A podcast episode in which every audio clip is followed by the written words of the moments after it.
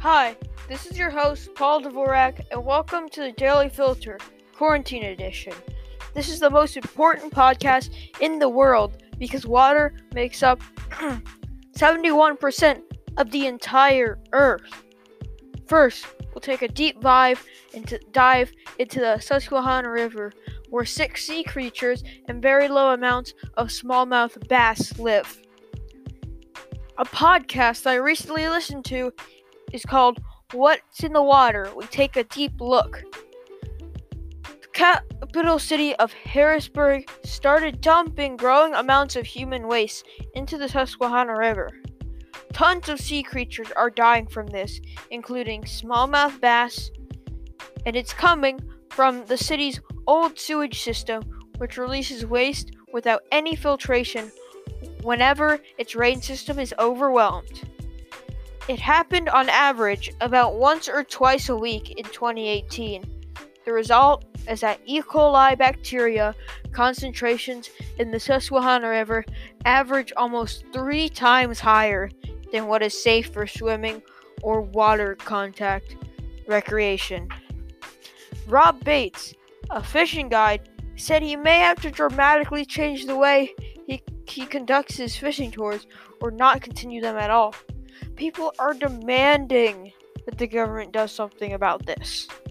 The frequent sewage bills from Pennsylvania's capital were disturbing not just the local clean water activists, they also caught the attention of top officials downstream.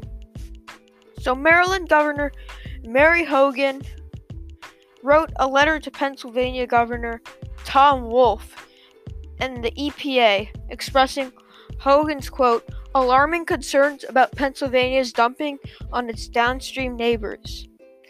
Hogan criticized Pennsylvania's overall lack of effort to meet Chesapeake Bay cleanup targets. The solution must be not to treat the rivers like a sewer and treat it like more like a public river. So stay tuned.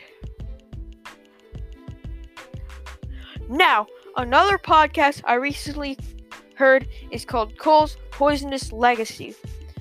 Coal fired power plants produce tons of coal ash, and for decades it has been dumped in pits on the ground. It affects people's health horribly, and it affects aquatic life as well. For decades, coal fired power plants have been dumping millions tons of coal ash and scrubber sludge into unlined pits. Environmental Integrity Project um, monitored data available for the first time in 2018 and found that 91% of 265 plants across the U.S. are leaking toxic pollutants, including arsenic, a, a carcinogen, into groundwater.